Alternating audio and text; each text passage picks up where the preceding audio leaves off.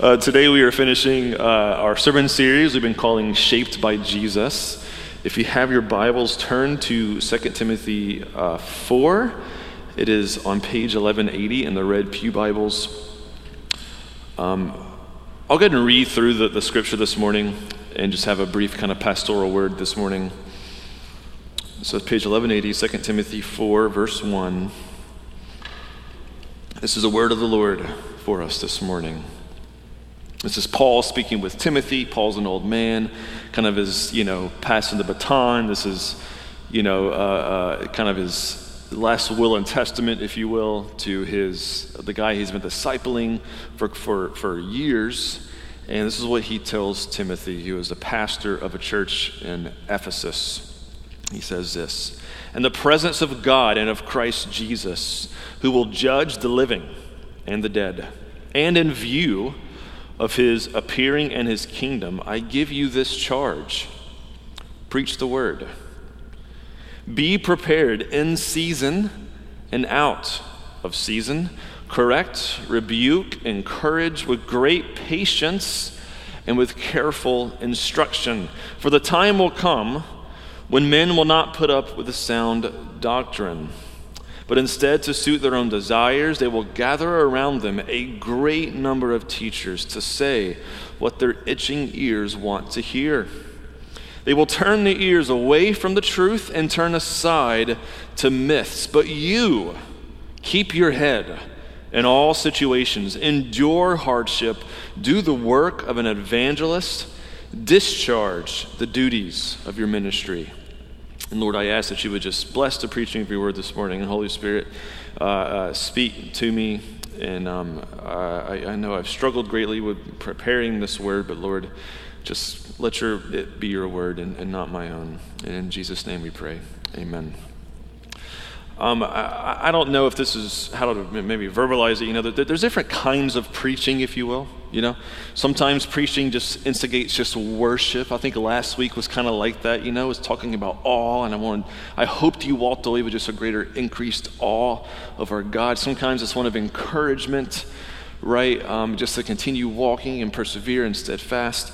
Um, I think today, if I could label, you know, what kind of word I think the Lord has given me to share, uh, maybe pastoral would be the word. Um, I hope my shepherd's heart kind of comes through in this sermon. So um, it may not be the most exciting sermon in the world, but I, I, I hope it's a pastoral word for us this morning. The, the, the, the, title that I landed on is What Teaching Shapes You. Have you really considered um, uh, what teaching is shaping you in your life? Or have you really considered questions like, what, it, what makes biblical teaching actually sound teaching? What makes biblical teaching healthy? Are you sure that you are receiving sound doctrine from the teaching you are beneath? That includes me, right? How do you know that I'm up here actually teaching sound doctrine, but you know, beyond that? Do you, do you have some set of guidelines in front of you that helps you navigate today's world of just mass availability of any teaching that you could possibly want, just available at your fingertips. I want to travel back in time for a minute. Let's call our friend, um, I don't know, Bob, okay? So, Bob is alive in the time before cars, before, you know, iPhones, before telephones, you know. Um, for most of human history, that was life right? You had a horse or whatever, and you got around. Your mobility was not, you know, it, it was hard to get places and took a long time. You were a Christian and you attended church, right? And most, you know, chances are your church wasn't, you know, 20 miles away or 10 miles away. It was within walking distance, within a 20 or minute, you know, 30 minute horse ride or something was close by because people's mobility wasn't really there. And you knew that church. You knew the people there because you lived amongst them. And again, for most of human history, people just kind of lived in the same spot. You had a relationship with that church community. You knew the pastor or pastors there. Um, they shepherded you, they cared for you, that community cared for you. There was accountability there. You received teaching from them. When you received correction or encouragement, it came from people who knew you, who spent time with you, who lived amongst you in the community.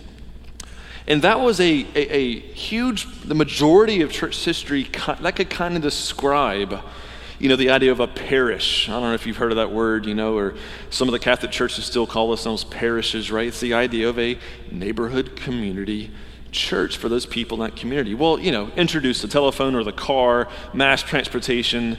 You know, now we can get 20 miles in, in one morning. It's not a big deal. You know, uh, introduce technology, the internet or the iPhone, right? And the the availability of things like biblical teaching, of things like spiritual counsel, it's now possible to receive that outside of community, outside of relationship with a church. I mean, just Google anything about what does this verse mean, and I think Google will provide you with 10 million possibilities. Like literally, if you look at how many search results popped up, you know? So, I mean, you could, you could literally just almost make a disciple of yourself in this day and age. I'm thankful to be alive today. I don't really want to be alive in 1800s or something because most people died by like 30 from like typhoid or something. We, I played Oregon Trail as a kid. I know what that was like, right? So I'm happy to be alive today. Like, I don't want to go back in time. I'm happy for the mass availability of, of information and teaching. I mean, it's great, right? But I'm not here to say I want to control that for you, right? That's not my role, I don't believe, right? But as a as a shepherd here, as a as a pastor here, I want to probe you because I don't know what you absorbed during the week, right? And I hope I can equip you with just some set of guidelines that says, yeah, this is this is healthy biblical teaching, right? Or maybe this isn't. Right? How do you know? Do you, do you have any kind of grid set up in your mind?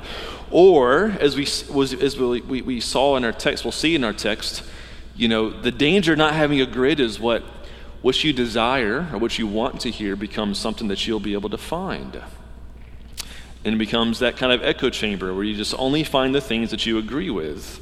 And then there's something you never challenge, and suddenly you're kind of like an island of, we'll, we'll work through this today. So, uh, first, before we get here, right, I think this is kind of what, um, in, a, in, a, more ancient version, what Paul was um, uh, encouraging Timothy by, because all of church history, there has been unsound teaching available. Okay, I mean, there's a reason why Paul had to write this. First Timothy we'll look at that too. It existed from the in the earliest church, and Paul only is we see it's only going to get worse, says Paul. Okay, so um, this is not a new phenomenon. Okay, this has been happening from day one. But let's work through this this morning as, as, as Paul is kind of passing the baton of you know, this church in Ephesus of, of his kind of pastorship. He's saying, Timothy, this is, this is yours now. Um, he's reminding him of the things that Paul taught, that he received from the other apostles, the traditions, the doctrine, etc., that Jesus himself has shared. And he, he's trying to encourage Timothy to stay the path, right? So here's, here's how it begins. It, it begin, this passage begins with a warning, some encouragement, right, about what to expect in his church at Ephesus, kind of a prophetic word, if you will, of like, here's what's coming. This is why I need to stay focused, Timothy. So look at this. Let's read this one more time. Um, verse 1 in chapter 4. That's how Paul starts off. It's kind of a serious note. Like, this isn't like a jovial feeling here. Like, listen to the seriousness of how Paul addresses this. In the presence of God and of Christ Jesus, who will judge the living and the dead.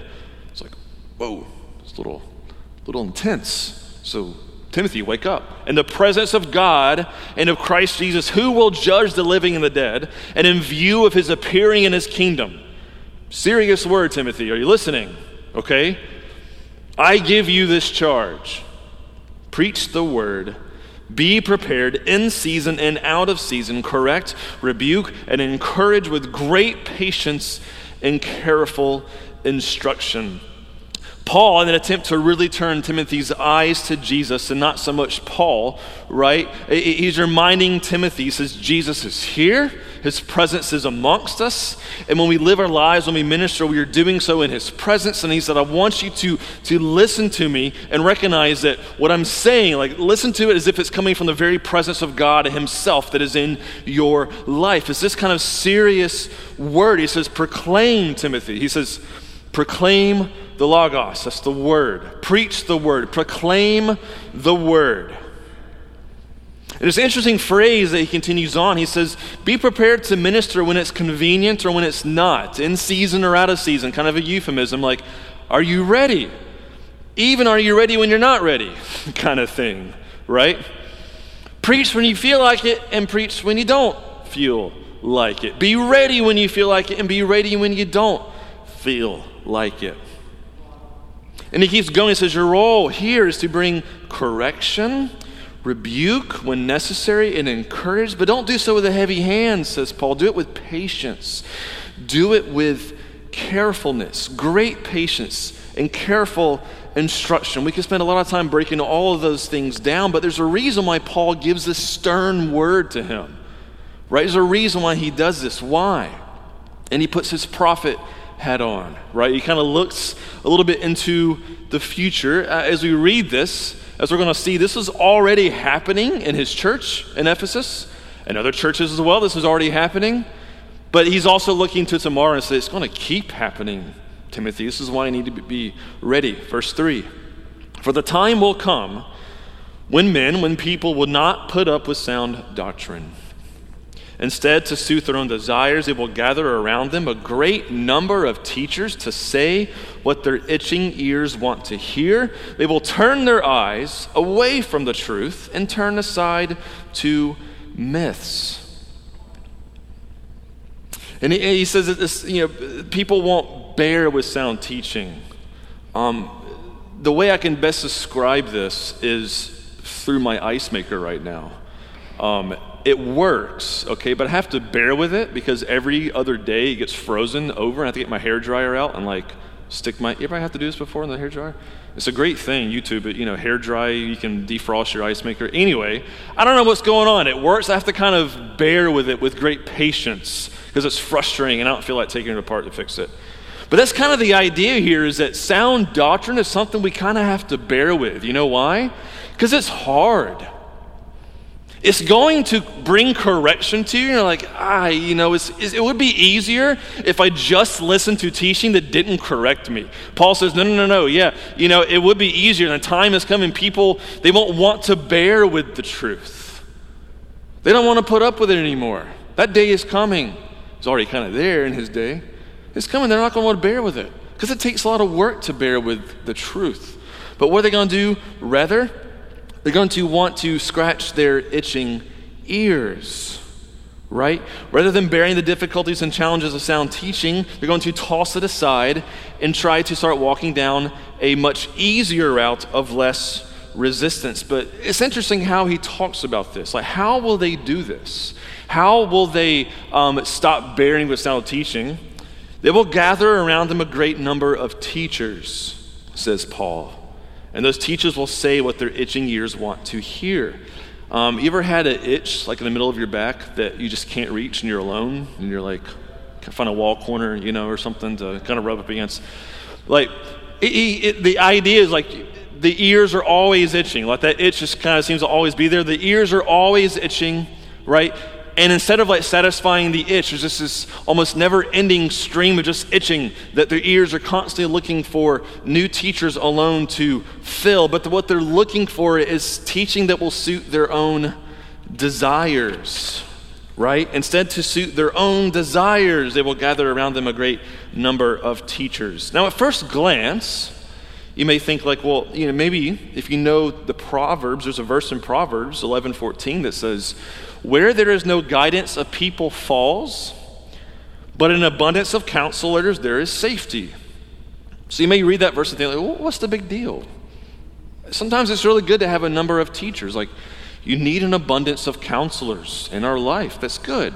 So, what's the big deal, Paul? Like, I think the issue is the, the, the motive behind seeking the great number of teachers, okay? If I'm actually seeking sound wisdom from a bunch of counselors and I'm willing to say if you got a word of correction, like I'm all ears. Versus, I want to find the counselors that are going to agree with me. I'm only going to seek those people out. Here they are. They found them. I'm going to keep finding more that just keep reinforcing the thing that I want to hear. The ones that I might disagree with, I'm going to just kind of set those aside, and I'm going to gather these people. It's all in the motive. What are you looking for? They're looking for counselors that will enable them to continue to seek their own desires and give them the justification for doing so. These people, Paul is warning Timothy of, do not appear to be seeking genuine wisdom, right? They're trying to scratch their never ending ears of their own desire. Now, this is not a small thing, it's not a harmless exercise. I want, you, I want to look again at what usually happens next. The result of this, verse 4 they will turn their ears away from the truth and turn aside to myths. Now we're going to look at 1 Timothy 3 here briefly um, because this had already been happening. Um, uh, in chapter 1, Paul has told Timothy um, in this to not devote themselves to all these uh, endless genealogies. Let's, let's, let's look at this in 1 Timothy 3, verses 8. This is Paul's first letter to Timothy, same church, right? Some earlier portion of time here. It should be on the slide behind us, 1 Timothy 3, verse uh, through 8. As I urged you when I went into Macedonia, stay there in Ephesus so that you may command certain men not to teach false doctrines any longer, nor to devote themselves to myths and endless genealogies these promote controversies rather than God's work, which is by faith. The goal of this command is love, which comes from a pure heart, a good conscience, a sincere faith. Now, some have wandered away from these and turned to meaningless talk. They want to be teachers of the law or of the Bible, right? But they don't know what they're talking about or what they so confidently affirm. We know that the law is good if one uses it properly. We also know that the law was made not for the righteous, but for the lawbreakers and rebels, the ungodly, the sinful, the unholy, the irreligious, those who kill mothers and fathers, for murderers, adulterers, perverts, slave traders, liars, perjurers, keeps going on. For whatever else is contrary to the sound doctrine that conforms to the glorious gospel of the blessed God which he entrusted to me. We're not going to spend a lot of time here. But here's the few things to note the myths that these people were devoted to promoted controversy rather than God's work. say it one more time.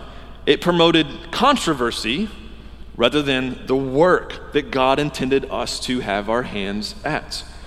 Verse 5, the goal of Paul's command, and thus, uh, you know, by general implication, the goal of sound biblical teaching is love that comes from a pure heart, a heart of purity a good conscience, and a sincere faith. And those who accept myths begin walking away from the truth, which will, in every occasion, eventually lead you away from purity, a good conscience, and the sincerity of faith, and also lead you away from love.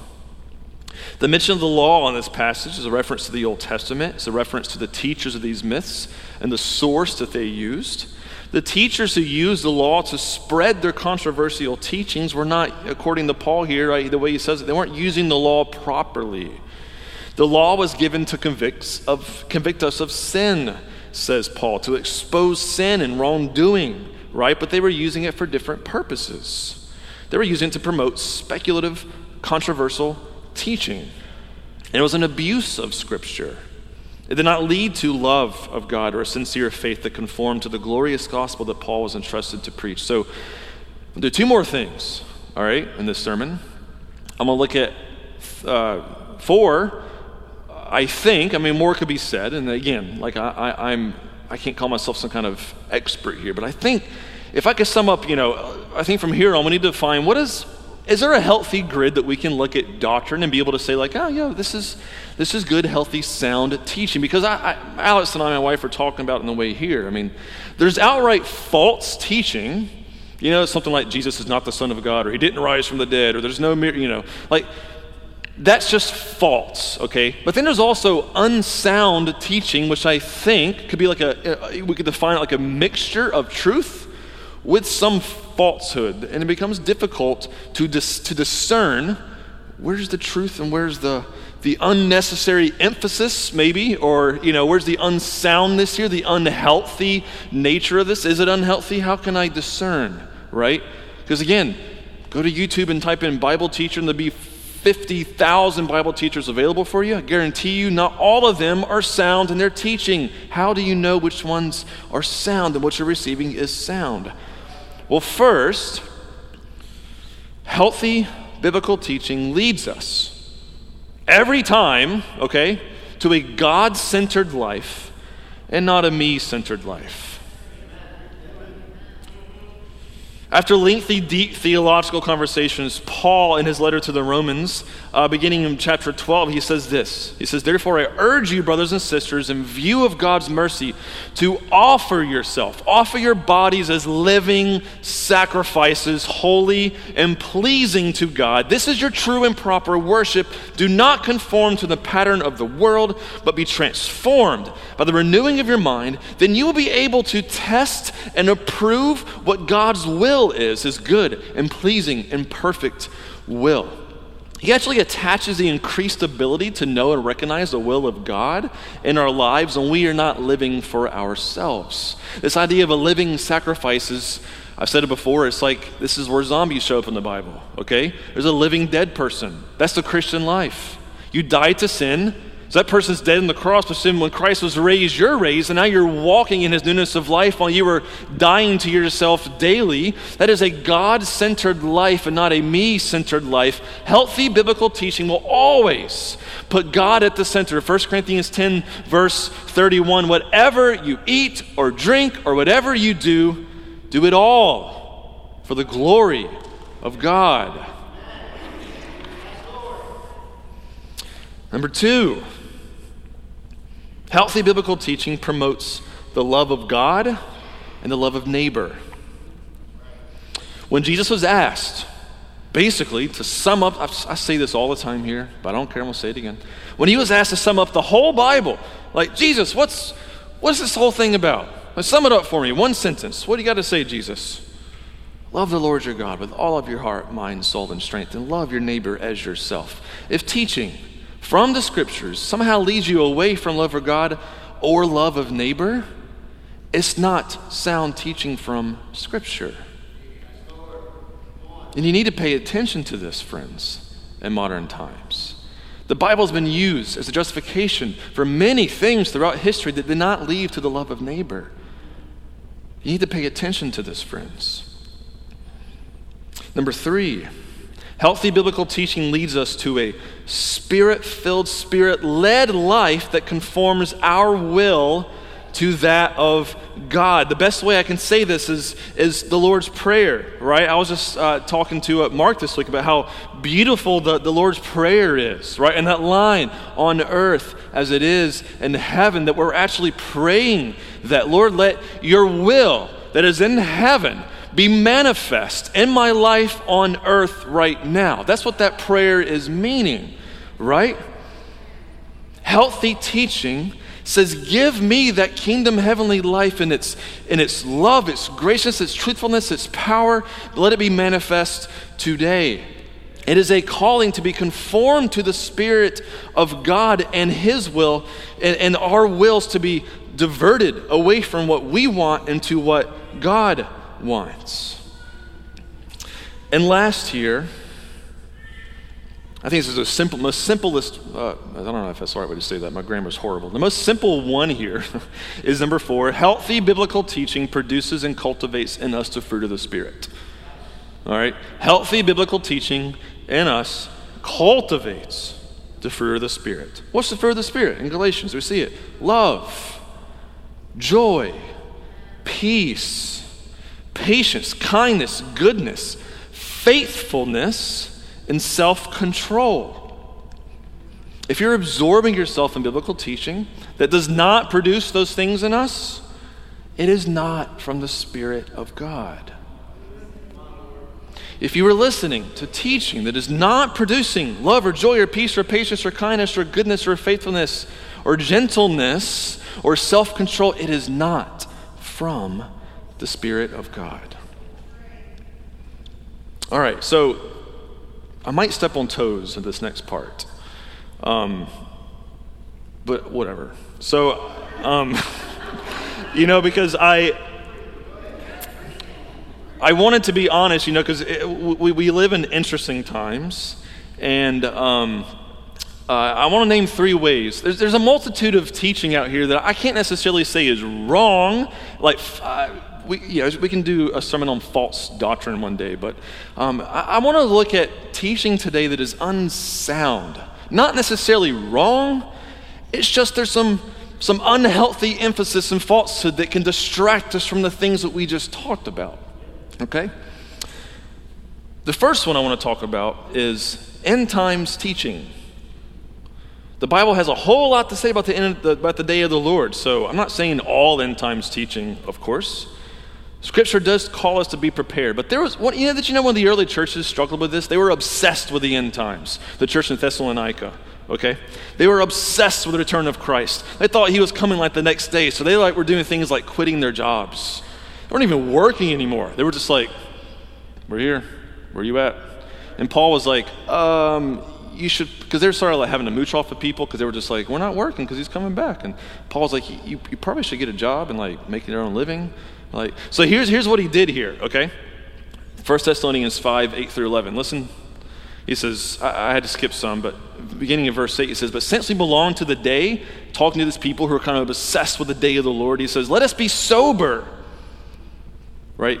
Clear minded, having put on the breastplate of faith and love and the helmet of hope for salvation. God has not destined us for wrath, but to obtain salvation through our Lord Jesus Christ, who died for us so that whether we are awake or asleep, we might live in him. Therefore, encourage one another and build one another up. He says, Be encouraged. Yes, the world, the world one day will end. The day of the Lord will come. Christ will return to judge the living of the dead. But don't be in fear. I can't tell you how much of this end time kind of teaching just creates fear in people. It creates anxiety in people. It drives people to be almost like paranoid. I'm a living testimony. I had a, I've shared this story before. I had a panic attack in my life because I literally thought that like Iran was going to dump missiles on us, and some prophet was telling me so, and I got obsessed with this guy, and I had a panic attack, and that was 20 years ago. Nothing ever happened, okay? And those people are out there, okay? It promotes controversy. It can.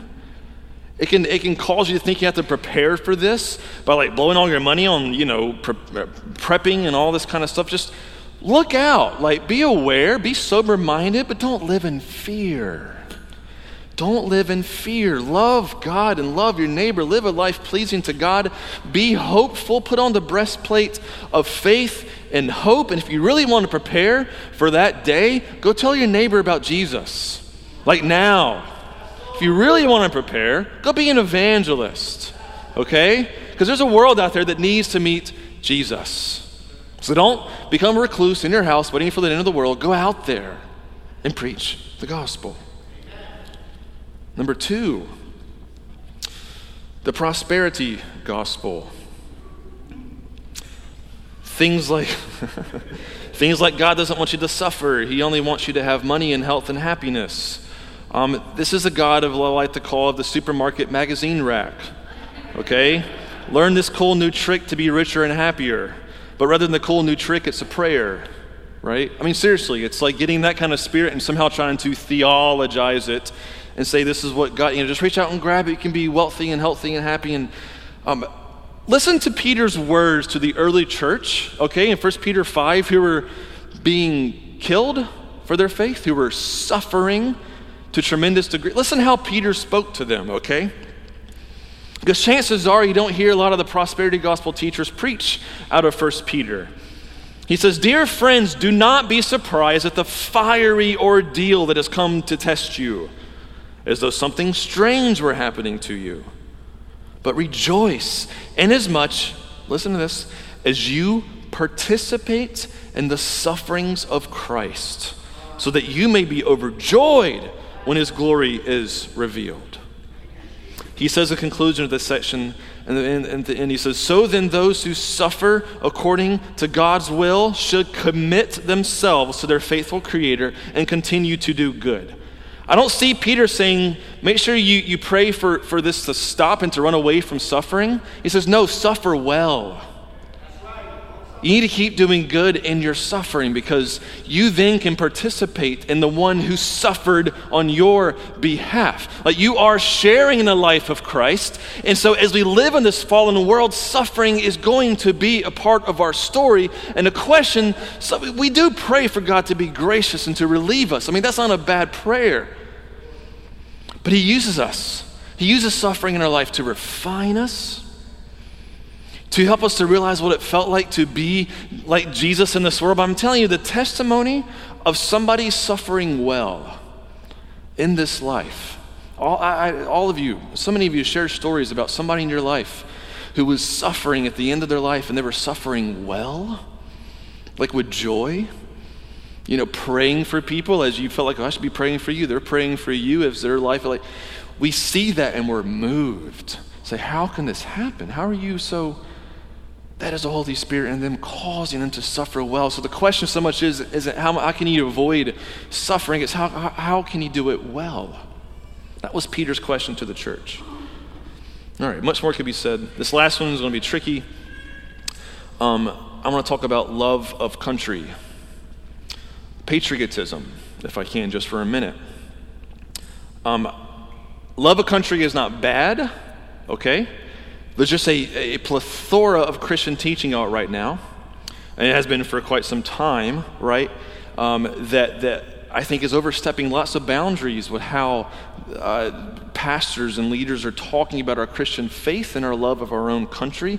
There's a godly, healthy patriotism, but myth and speculation, itching ear type of teaching can be present um, when, when, when patriotism may cause you to think that the very center of God's plan for the world is somehow tied up with America. That He is for America, that the love of God becomes difficult to distinguish between love of country.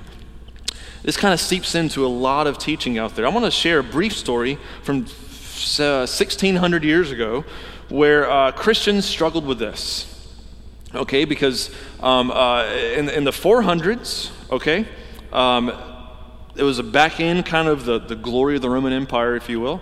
Rome had been a city basically standing for almost a thousand years, okay? They called it the eternal city, and it was there. It was always there.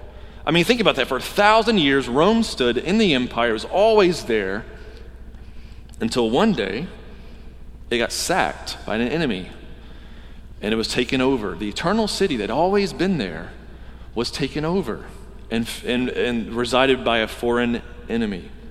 Peter Brown, in his biography on St. Augustine, uh, Augustine was what he was he was pastoring there in this time in North Africa in the Roman Empire, and he, he, he found his church full of disillusioned Christians that didn't know what to do because Rome had fallen, and he was like, "What is what does Rome have to do with your faith? Like, what does Rome have to do with the work of God?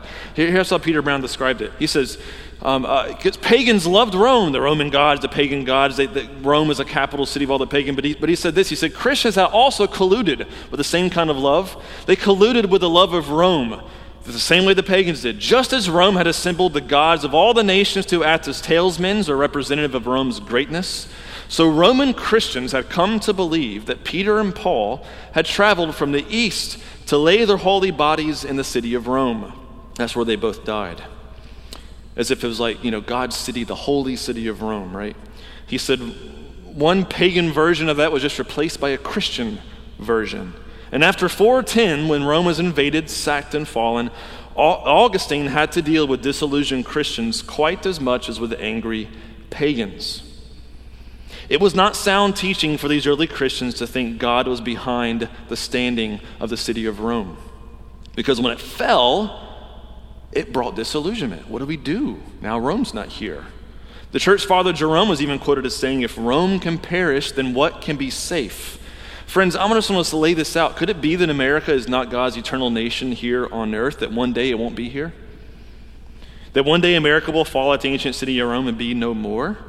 And does that mean that God abandoned us, right? Have today many Christians colluded their faith way too much for their love of country? God, guys, God doesn't need America to survive. I don't know if you knew that or not. His work in this world is not dependent on the survival of our own country. He didn't develop his church here to fight for the glory of America.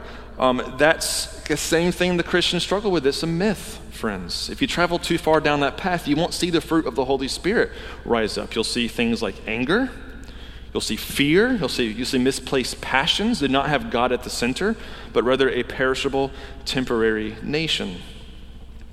Many more examples could be given, okay? Have a stepping anybody's toes, whatever. But here, in the closing, okay, Paul says this as a closing comment here for us. Verse 5. But you, Keep your head in all situations. Okay? Listen. Keep your head in all situations. Endure hardship.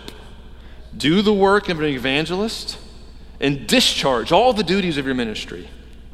He's saying, Timothy, you, are vulnerable too to all these kind of unsound, unhealthy teachings. You are vulnerable too, so you need to make sure your head is clear. Friends, can you make sure that my head is clear too? Like if I'm up here preaching things that sound strange to you, come up and be like, yo, that was a weird sermon. Like, where did you get that from? Like, tell that to me. I want to have a clear head, right? Just as much as I want you to have a clear head. Keep your head clear in all situations. Endure hardship. Don't run away when things get hard and difficult. Endure it. Do the work of an evangelist. Keep the main thing the main thing. He started off by saying, Preach the word saying, Keep on preaching, Timothy. Like you, guys, keep the gospel the main thing. That is the main and primary center of our message. Anything else that takes an overemphasis that becomes the center is a distraction to the work of God in this world that He has called us to do as a church. We have to stay focused, friends. Keep your head clear. Stay focused. Do the work of evangelist and discharge all the duties of your ministry. You know what that means? It means be with each other, hold each other accountable, right? Be in each other's lives. As I'm, as I'm sharing this, like what teaching shapes you here?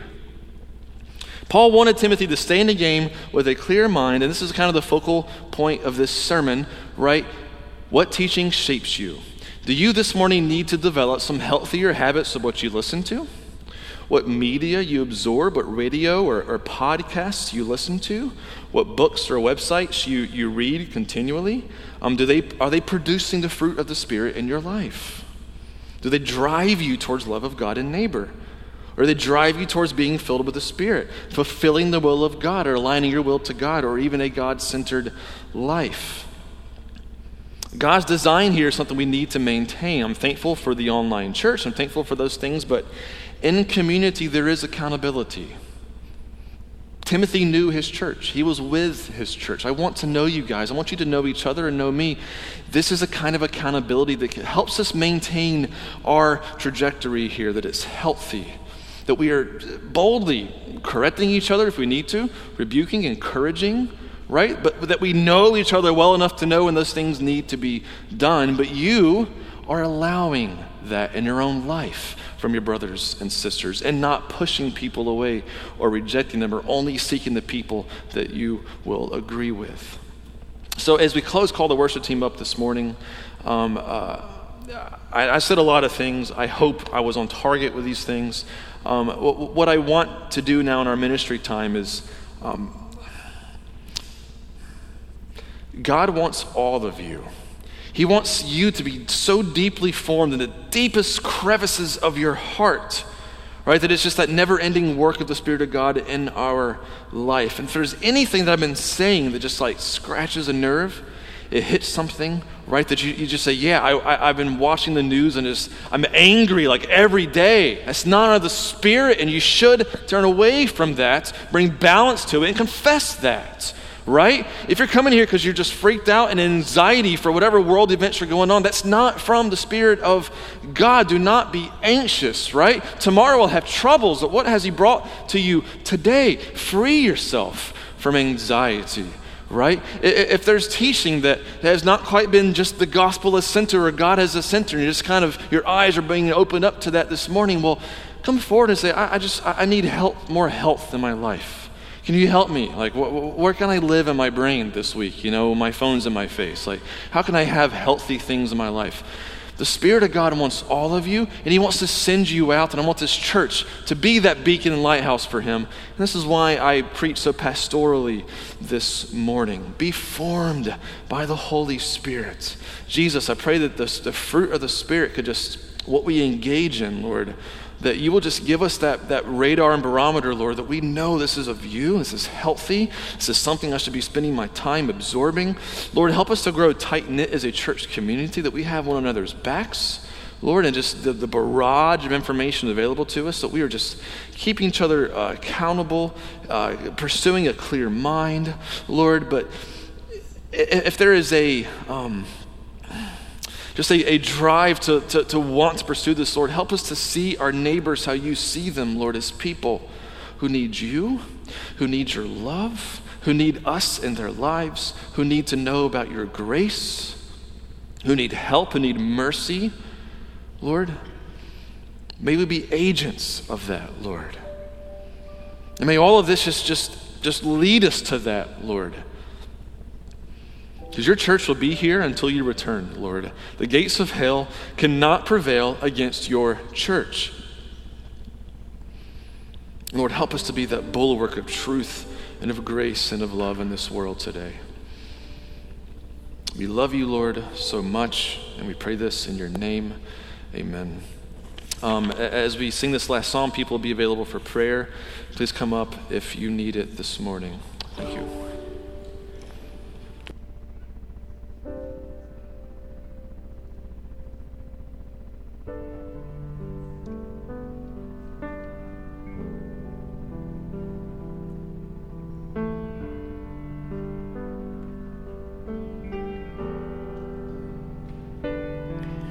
Your blood speaks a better word than all the empty claims I've heard upon this earth. Speaks righteousness for me and stands in my defense. Jesus, it's your blood.